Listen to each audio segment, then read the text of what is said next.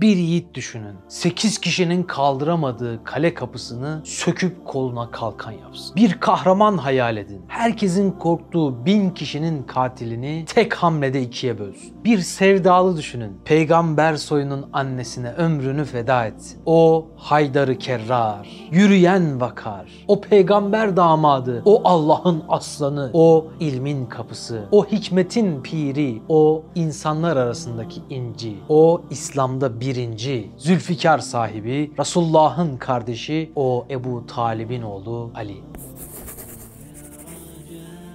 Sıcak Medine günlerinden biriydi. Güneş temas ettiği yeri eritircesine kavuruyordu. Allah'ın Resulü üzüntülüydü. Semadan aldığı can yakıcı haberi ona vermek için Hazreti Ali'ye yöneldi. Senin sakalını, senin başının kanıyla ıslatacak dediği bir adamı tarif etmişti Hazreti Ali'ye. Şehadet müjdesiydi bu. O zaten dualarında rezzak olan Allah'tan rızık olarak şehadeti istemekteydi. Şefkatli Nebi'nin kalbi dalga dalgaydı. Kardeşim dediği hem amcaoğlu hem damadı olan Hazreti Hatice'den sonra ilk Müslüman, ilk yoldaşı Ali'nin karşılaşacağı imtihanlar için üzüntülüydü. Ben Kur'an'ın tenzili için harp ettim ya Ali. Sen ise tevili için harp edeceksin demişti. Nice cahiller çıkacaktı karşısına. Nice gözyaşı dökecekti ona kardeşlerinin kılıç çektiğini duyunca. Ümmetin fitnelerinin önüne geçmek için canını dişine takacak, her şeyini feda etmesi gerekecekti. Hz. Ali'ye gizli ilimleri öğretmişti Nebiler serveri. Hz. Ali onun sırdaşıydı. Ona kendi akıbetini de haber veriyordu. Ta ki İslam'ın maruz kaldığı sıkıntılarda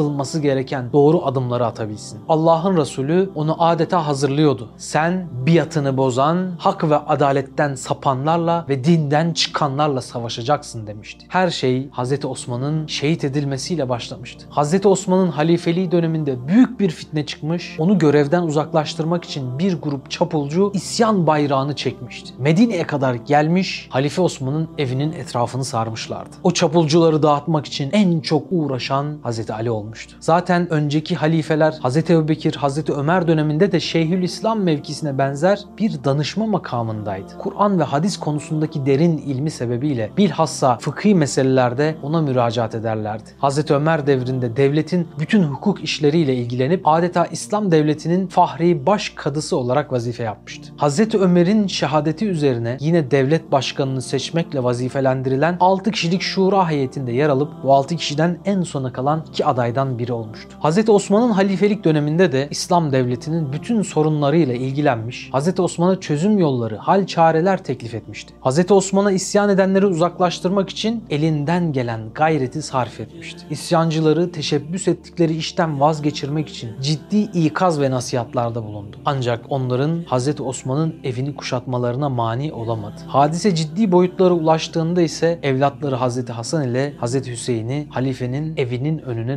nöbetçi olarak göndermişti. Hz. Osman'ın şehadetinden sonra hilafeti Hz. Ali'ye teklif ettiklerinde o bu teklifi Talha ve Zübeyir'e yöneltmişti. Onlar kabul etmeyince çok ısrar edilmesi üzerine beyatı kabul etmişti. Ancak Hz. Ali'nin halifelik dönemi son derece karışık geçecekti. Hilafete geldiğinde halledilmesi gereken birçok problemle karşı karşıya kalmıştı. Hz. Ali İslam devleti bünyesindeki bu ihtilafları gidermek için büyük fedakarlık ve gayretler gösteriyordu. Hz. Ali halife olur olmaz bazı valileri görevinden azletti. Muaviye'yi de Şam valiliğinden azletti. Diğer şehirlerin valilerini de değiştirdi. Hz. Ali'nin devlet hazinesini halka eşit olarak dağıttırması bazılarına özellikle ağır gelmişti. Birileri gelip ey müminlerin emiri bu dün benim kölemdi. Bugün onu azat ettim. Ona ne verdiysen bana da onu verdin deyince Hz. Ali evet buyurdu. Sana ne kadar verdiysem ona da o kadar verdim. Bazı kimseler buna razı olmadılar. Bunlardan birisi önceki halifenin verdiği gibi vermezsen seni bırakır Şam'a gider Muaviye'ye katılırız dedi. Sahabenin bazı önde gelenleri de bazı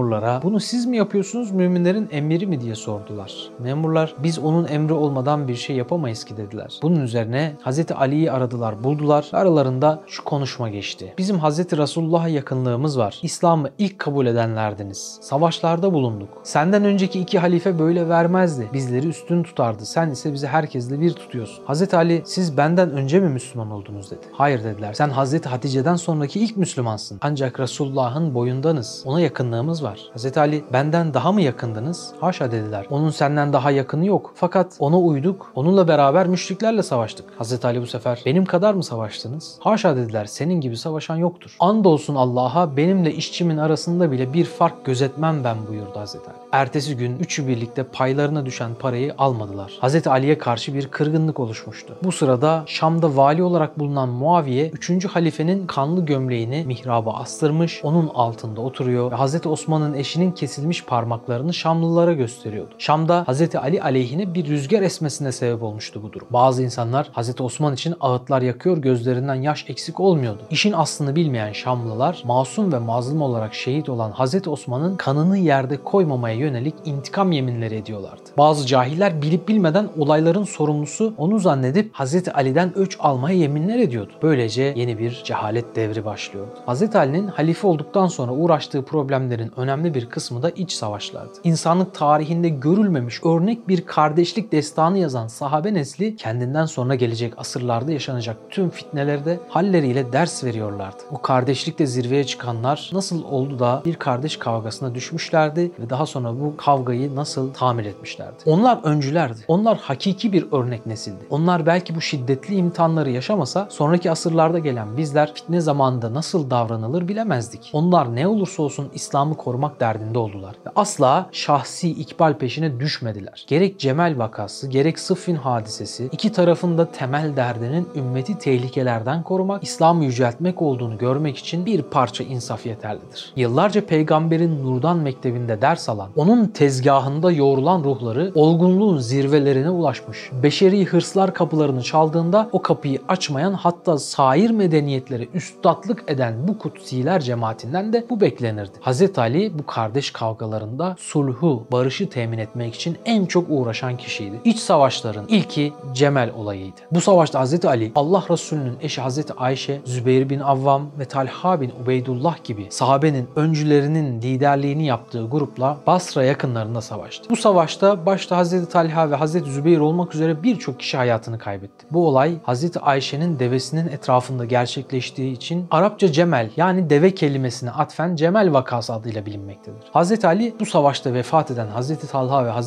Zübeyir'in başında uzun uzun gözyaşı dökmüş, onlara dua etmişti. Onları çok seviyordu. Hakkın ikamesi yolunda yolları ayrı düşmüştü. Öylesine üzülmüştü ki oğlu Hasan'a bu üzüntüsünü defaatle ifade etmişti. Hz. Zübeyir'i Allah Resulü yıllar evvel Hz. Ali'nin yanında uyarmıştı. Sen Ali'ye karşı harp edeceksin fakat haksızsın demişti. Ama Hz. Zübeyir bunu unutmuştu. Belki de unutturulmuştu. Hz. Zübeyir de Hz. Talha da cennetle müjdelenen 10 sahabeden, sahabenin önde gelenlerinden ve en alimlerinden de, en hayırlılarındandı. Hayatlarını dünyadan ve dünyalıklardan vazgeçmek üzere geçiren bu nurdan zatlar da Allah'ın şefkatli peygamberinin en çok sevdiği, en çok övdüğü kişilerdi. Elbette onların da derdi siyaset veya dünyevi makam değildi. Onların da temel hedefi ümmetin fitnelerinin önüne geçmek, geciktiğini düşündükleri adaleti tesis etmek için süreci hızlandırmaktı. Hz. Osman'ın katillerinin tespiti çok müşküldü. Süreç o yüzden yavaş ilerliyordu. Onlar da adaletin bir an önce tesis edilmesini isteyen, suçların ceza alması için sabırsızlanan, belki de büyük yangınlar çıkmasına hazırlanan kalabalıkları yatıştırmak istiyorlardı taraftarlarıyla beraber suçluların gizlendiği bölgeye bir ordu edasıyla gidince Hz. Ali'nin hilafet ordusuyla duruma müdahale etmesi gerekmişti. Münafıklara ise gün doğmuştu. Gecesinde mutabakata varılan, beraber namaz kılınan, sulh üzere anlaşma yapan bu iki grubu birbirine düşürmek için iki taraftan da birbirine sahte saldırılar düzenlemişlerdi. Bir anda ortalık karışmıştı. Hz. Ayşe ise adaletin tesisi hususunda kendilerinin hata ettiğini, Hz. Ali'nin haklı olduğunu Allah Resulü'nün yıllar evvel söylediği bir sözü hatırlamasıyla anlamıştı. Eyvah dedi bir anda. Resulullah burayı bana tarif etmişti. Havep köpeklerinin uluduğu mevkiye vardığın vakit sen haksızsın, Ali haklı demişti ama Allah'ın hikmeti Hz. Ayşe de unutmuştu bunu. Hz. Ali, Hz. Ayşe kendisine muhalefet etmesine rağmen o savaşın tehlikesinden onu korumak için adamlarını göndermiş ve Hz. Ayşe'yi sağ salim evine varmasını sağlayarak kurtarmıştı. Cemel'den sonra ikinci kardeş kavgası Sıffin hadisesiydi. Görevden alınan Şam valisi bu kararı da halife seçimini de meşru görmüyor, İslam'ı güçlendirecek yönetim tarzının kendi yöntemleriyle olduğunu düşündüğü için bir türlü biat etmiyordu. Ailesi onu lider olacak şekilde yetiştirmişti. Allah Resulü de ona bir gün ümmetin başına geçerse adaletle hükmetmesini tavsiye etmişti. Hz. Muaviye bu uyarıyı bir müjde olarak anlamıştı. Ümmetin selameti için kendini vazifeli addediyordu. Suriye'deki muhalif grupla uğraşmak zorunda kalan Hz. Ali, Irak ile Suriye sınırındaki Sıffin'de bu grupla önleyemediği bir savaşa tutuştu. Bu savaşta Ammar bin Yasir, Muaviye taraftarlarınca şehit edildi. Hz. Ali hak tarafında olduklarına bunu delil olarak gösterdi. Zira Hz. Peygamber Efendimiz Aleyhisselatü Vesselam yıllar önce söylemişti. Ammar bagi yani yoldan çıkmış asi bozguncu bir taife tarafından katledilecek demişti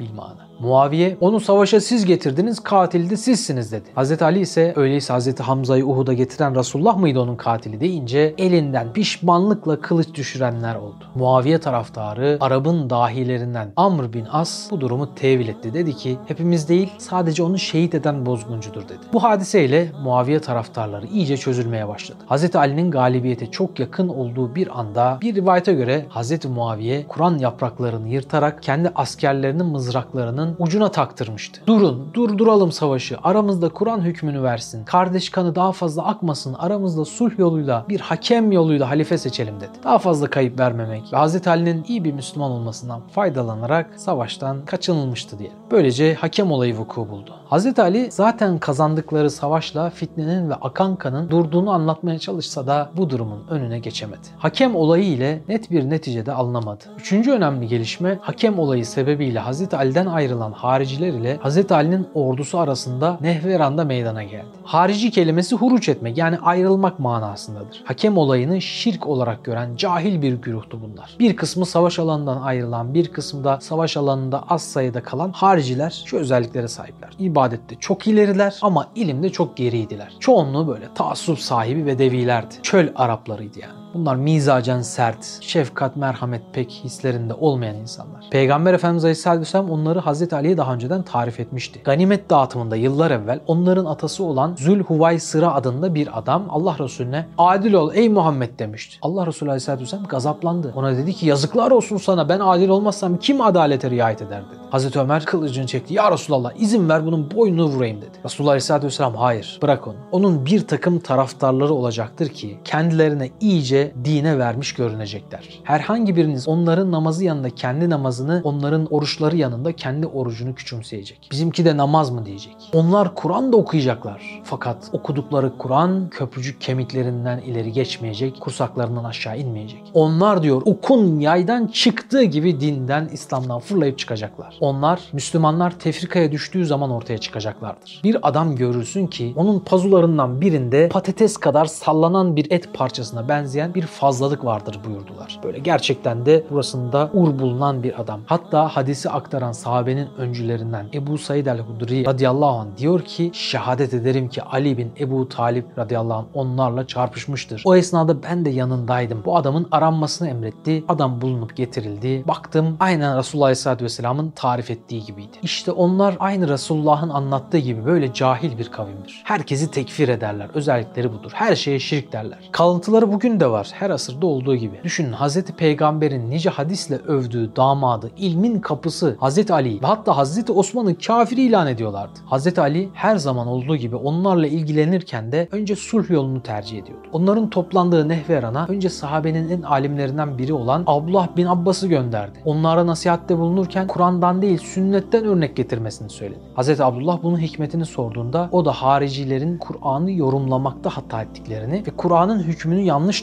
taraflara çektikleri için yanıldıklarını söyledi. Bu şekilde sen Kur'an'dan bir şeyler söyleyeceksin. Onlar Kur'an'dan bir şeyler diyecek. iş uzayıp gidecek. Ama Allah'ın peygamberi Kur'an hakkında ne demiş, o ayet hakkında ne demiş bu bilinse etkisi çok daha farklı olacaktı. Hz. Abbas 2000 kadar haricinin oradan ayrılmasına vesile oldu. Kalan 10 bin harici hala aynı cahilce davayı gütmekteydi. Kur'an dururken onlar bir insanı hakem tayin ettiler, şirk koştular, müşrik oldular. Halbuki aramızda hakem olarak Kur'an olmalıydı. Hükmü Kur'an vermeliydi diyorlardı. Bu cehalet kalabalığını ilmin nuruyla dağıtmak için iş başa düşmüştü. İlmin kapısı Hazreti Ali bizzat kendisi Nehveran'a gitti. Ortalarına Kur'an'ı koydu. Kur'an'a seslendi. Hüküm ver. Böyle deyince onlar şaşırdılar. Hazreti Ali tekrar bağırdı. Hüküm ver. Onlar üçüncü defa seslenen Hazreti Ali'ye Ya Ali bunu niçin söylemektesin? Kur'an apaçıktır. İlmi olan okur ve hükmü öyle öğrenip uygular. Dediklerinde Hazreti Ali işte ben de aynen bunu söylüyorum. Aramızdan birini hakem tayin etmemiz Kur'an'ın aramızda hakem olmasıyla aynı şeydir. Bu şekilde ikna olan 6000 kadar hariciyle Kufe'ye kadar gitti. Fakat hariciler öylesine cahillerdi ki Hazreti Ali'yi anlamamışlardı. Hakem olayından tövbe etti sanmışlardı. Tövbe etmediğini fark edince kapkara zihinleriyle gerisin geri döndüler. Önüne geleni öldürmeye başladılar. Buldukları kişiye Müslüman mısın diye soruyorlar. Değilim derse ya öldürüyorlar ya dokunmuyorlar. Müslümanım derse nasıl olur da Müslüman olup bizim yanımızda olmasın demek ki müşriksin diye öldürüyorlar. En son Hazreti Musab bin Umeyr'e vesile olan öncü sahabelerden Habbab'ın oğlunu ve hamile eşini katlettikleri haberi gelince Şam'daki isyanı bastırmaya giden Hazreti Ali ordunun yönünü değiştirdi, Nehveran'a gitti. 10 bin haricinin neredeyse tamamını tarihten sildi. Cemel ve Sıffin'de gözyaşlarıyla savaşan Hazreti Ali burada neşeyle savaşıyordu. Zira ümmetin başından ciddi bir belayı def ediyordu. Bugün de aynı harici zihniyet ümmetin başındaki en büyük belalardan biridir. Allah ümmeti Muhammed'i muhafaza eylesin. Ancak gerek savaş alanından ayrılanlar, gerekse akrabası öldürülenler Hazreti Ali'ye karşı yoğun bir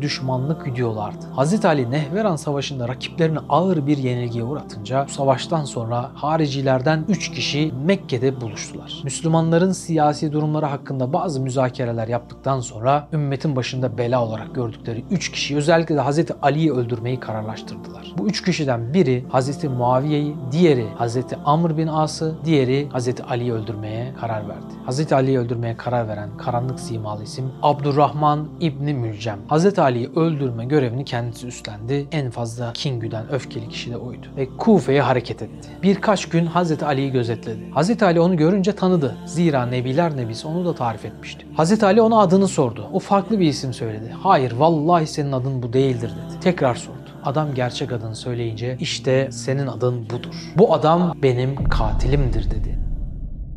Etrafındakiler anlamadı. Ne demek katilimdir? Hayattasın diye düşündüler. Kufe'de bir sabah vakti İmam Ali camiye her zamanki gibi herkesten önce geldi. Adamı mescitte yüzüstü yatarken gördü. Onu uyardı. Kalk ey Allah'ın kulu. Allah Resulü böyle uyumaktan bizi men etmiştir. Git abdestini al dedi. Adam gitti. Günlerdir hazırladığı zehirli kılıcını çıkardı. Pusuda bekledi. Hazreti Ali namaza durunca Abdurrahman bin Mülcem adındaki bu zalim ruh cehaletin karanlığıyla kalbinin zehrini sürdüğü pis kılıncını Hazreti Ali'nin başına vurdu.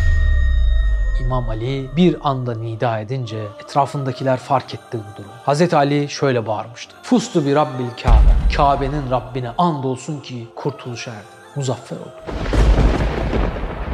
Ölümü kurtuluş olarak görenlere selam olsun. Hz. Ali kendisini bekleyen Nebiler Nebisine kavuşmak için sabırsızdı. Kendi yüreğindeki hasrete kavuşmak için ihtiyaç duyduğu pasaportu bulmuştu. Rezzak olan Rabbinden rızık olarak istediği şehadete kavuşmuştu. İki gün evinde yattıktan sonra hicretin 40. yılı Ramazan'ın 21. günü yani tam Peygamberimiz Aleyhisselatü Vesselam gibi 63 yaşında şehit oldu. Defnedildiği yeri uzun bir süre yalnızca en yakınları bilmiş. Yaklaşık bir asır sonra Cafer-i Sadık mezarının Necef Necef'te olduğunu söylemiştir. Allah ondan razı olsun. O kritik zamanların adamıydı. Onun dönemini başka kim idare ederse etsin onun kadar doğru adımları atamazdı. Ahireti dünya siyasetine tercih etti. Dini dünyaya feda etmedi. Üstad Bediüzzaman dediği gibi dünya için din feda olunmaz. Dünyanın fani meseleleri için dinin baki değerlerinden rüşvet vermedi. Dost doğru olmayı, menfaat kaybına da uğrasa terk etmedi. Adaletin kıblesini bozmadı. Ona yapılan saldırının amacı Nehveran yenilgisinin intikamını almaktı belki belki ama kaderin hükmü onu dünyanın dolambaçlı siyasi sultanlığından kurtarıp manevi alemlere sultan eyledi. Gelelim biraz meselenin analizine. Hz. Ali'ye biat etmeyenleri şöyle gruplayabiliriz. Biat etmeyen tarafsızlar, biat etmeyip ona karşı olanlar, biat etmeyip kendisine karşı savaşlarda yer alanlar. Hz. Ali'nin muhaliflerin ortaya koydukları tavra göre onlara farklı farklı yaklaştığını gözlemliyoruz. Hz. Ali halife olduğunda onun seçilmesinden memnun olmayan, Hz. Osman'a karşı isyan eden bazı kimseler kimselerle halife olduktan sonra ilişki kurması ve bunların bir kısmını önemli görevlere getirmesi ya da kişisel beklentilerin karşılanmaması düşüncesiyle bazı kimselerin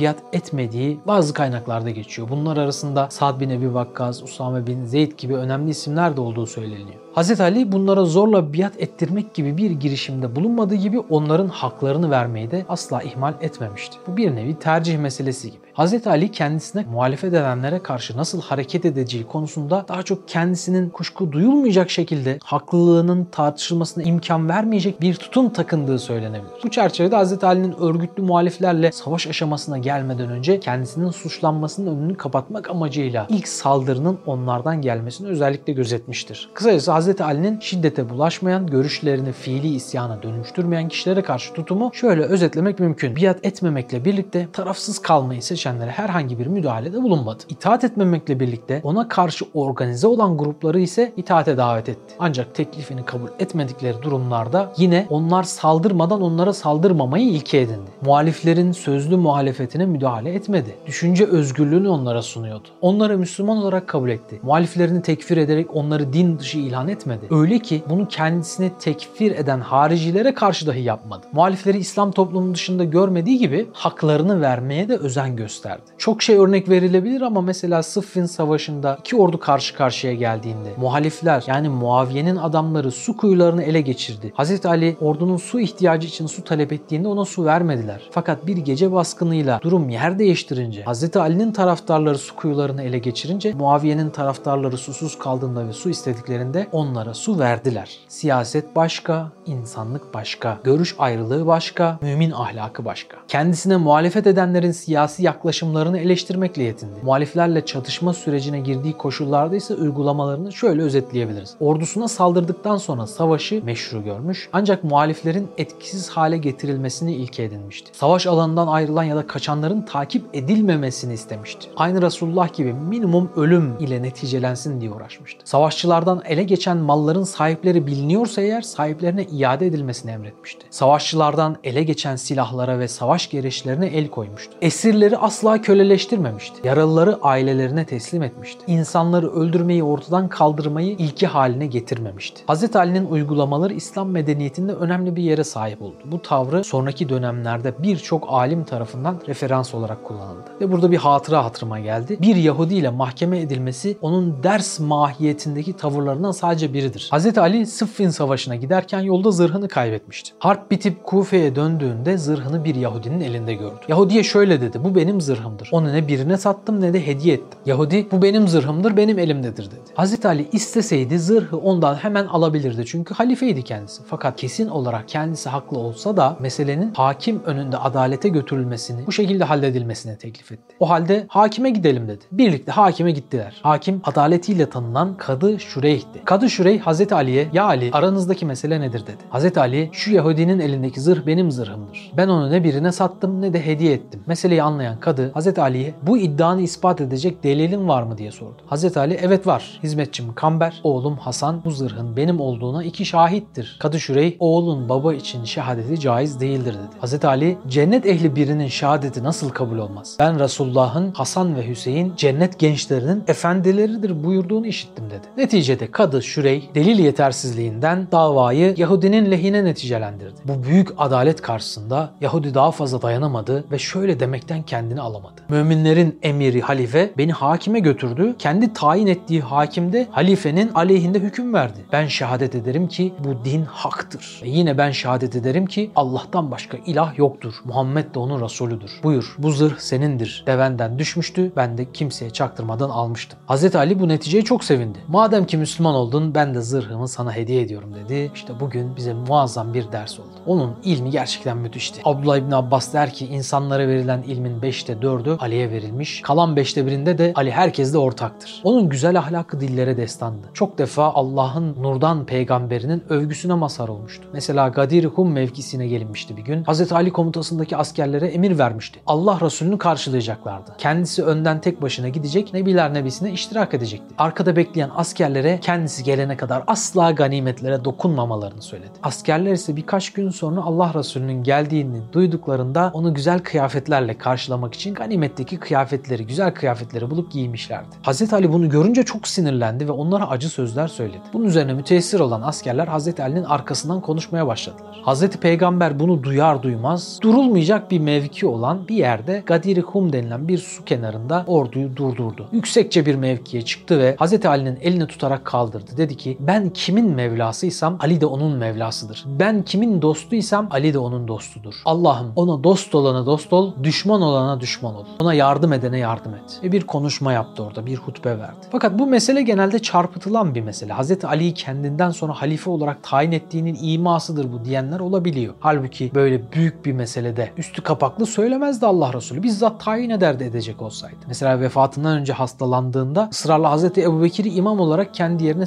seçmez. Hz. Ali'yi seçerdi. Burada şunu hatırlatalım. Biz bütün sahabelere hürmet etmek zorundayız. Bu dinimizin bir parçası Allah Resulü söylüyor. Onların arasında yaşananlarda hükmü Allah verecek. Haddimizi aşmamalıyız. Tıpkı alimlerin dediği gibi o hadisede onların kılıçlarını kader kana bulandırdı. Sakın sen konuşarak dilini kana bulama. Hatalı gördüğün veya hikmetini anlamadığın bir sahabenin hareketinden dolayı sakın hakkınayıcı olma. Sen zarara uğrarsın. Kavmiyetçilik, mezhepçilik yapmak son derece tehlikelidir. Hz. Muaviye de, Hz. Ali'ye de hürmetsizlik etmemeliyiz. Ümmeti bölmek için bu konular çarpıtılıyor. Sakın bizler bu tuzaklı oyuna gelmeyelim. Zira baktığınız zaman Hz. Ali çocuklarına Ebu Bekir, Osman, Ömer isimlerini vermiş. Kendi çocuklarına. Hz. Ebu Bekir'in bir ömür yanından ayrılmamış. Sadece ilk 6 aylık süreçte bir yatında bir gecikme olmuş. Onun da kendince ince başka bir sebebi vardı. Bir hikmeti de belki eşi Hazreti Fatıma bir kırgınlık yaşıyordu Hazreti Ebu Bekir'e karşı. Ama o da çarpıtılan diğer bir konu. Onu da kısaca anlatalım. Fedek arazileri vardı. Allah Resulü Ehli Beyt'e o arazilerden destek veriyordu. Hazreti Fatıma öyle asil, öyle izzetliydi ki Hazreti Ebu Bekir'in huzuruna çıkıp oranın tahsisini istemek durumunda kalması sonra da Hazreti Ebu Bekir'in bunu kabul etmemesi ruhuna çok ağır gelmişti. O zaten babasını içi yanarak öylesine özlüyordu ki bir kerecik olsun yüzü gülmemişti. Zaten bu üzüntü onu yatağa düşürdü. Kısa bir süre sonra da vefat etti. Allah Resulü'nün vefatından sonra Fedek arazilerinden gelen pay kesilmişti. Hazreti Fatıma Hazreti Ebu Bekir'e bunun sebebini sorduğunda o Nebiler serverinden Aleyhisselatü Vesselam duyduğunu aktardı. Peygamberler miras bırakmazlar demişti Allah Resulü. Ben de öyleyim ben de miras bırakmayacağım. Sadece ilim ve sünnetimdir mirasım demişti. Hazreti Fatıma bunu duyunca itiraz etmedi ama kırgınlık yaşadı. Zor durumdaydı Ehli Beyt. Hazreti Ebu Bekir yine de yardıma devam etti fakat bu durum başkalarınca fitneye malzeme edilerek yalanlarla çarpıtılıyor. En tehlikeli yalan yarısı doğru olan yalandır. Münafıklar da hep böyle yapar. Ebu Bekir Fatıma'nın malını gasp etti diye olayı farklı lanse ettiler. Hazreti Ali'nin yaşantısı ve durduğu yer ise onurun, istikametin ve doğrunun yeriydi. Kendinden önceki halifelere daima yardımcı olduğu yol gösterdi. Kendisine halifelik teklif edildiğinde ise önce kabul etmedi. Sonra Hazreti Talha ve Hazreti Zübeyir'e teklif etti. Onlar kabul etmeyince omzuna bu yükü istemeyerek aldı. Onlar da ilk beyat edenlerden oldu. Olayların kırılma noktasını teşkil eden Hazreti Ömer'in ve Hazreti Osman'ın atadığı valileri görevden alması gibi konularda da daima günün siyasetin değil istikameti öncelediğini gösterdi. Fakat ne var ki münafıklar hep yalanlarıyla işlerin şeklini değiştirdiler. Bugün de böyle yapmıyorlar mı? Müslümanları birbirine düşürmek için olayları çarpıtmıyorlar mı? Yalanlarla süslemiyorlar mı? Nice fitnelere sebep oldular. Hala da oluyorlar. Ancak Ali gibi bir temiz yürek gerekiyordu ki kirli oyunlara girilmesin. Ümmet bu süreçleri doğru istikametle atlatsın. Hatta Hazreti Ali'nin ve Ehli Beyt'in böylesine istikametli olması karşı cenah durumunda olanları da mecburen İslam'ın hakikatlerine sarılmaya itiyordu. Onları da istikamete sevk ediyordu. Kendilerini buna mecbur görüyorlardı. O dönem bir mektep oldu. Bütün ümmet bu mektepten, bu imtihandan ders aldılar. Üstad Bediüzzaman'ın kendi ifadelerinden dinleyelim. Nasıl ki baharda dehşetli yağmurlu bir fırtına her taife-i nebatatın, tohumların, ağaçların istidatlarını tahrik eder, inkişaf ettirir. Her biri kendine mahsus çiçek açar. Fıtri birer vazife başına geçer. Öyle de sahabe ve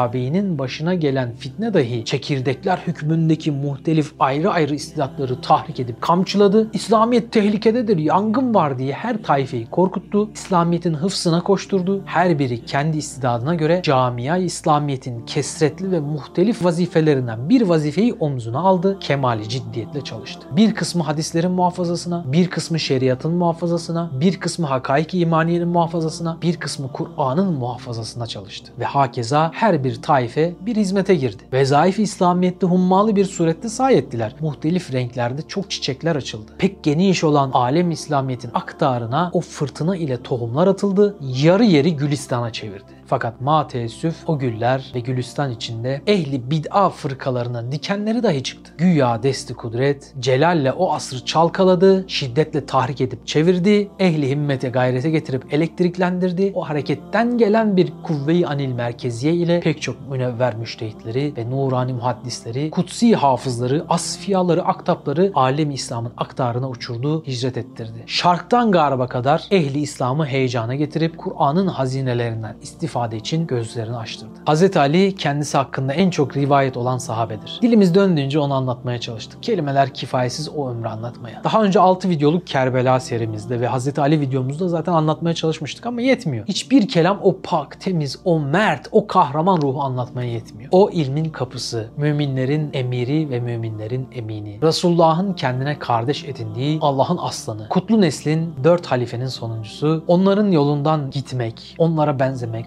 hayatlarından ders almak, hayat sofralarına, ilim sofralarına oturmak nasip olsun. Allah'a emanet olun.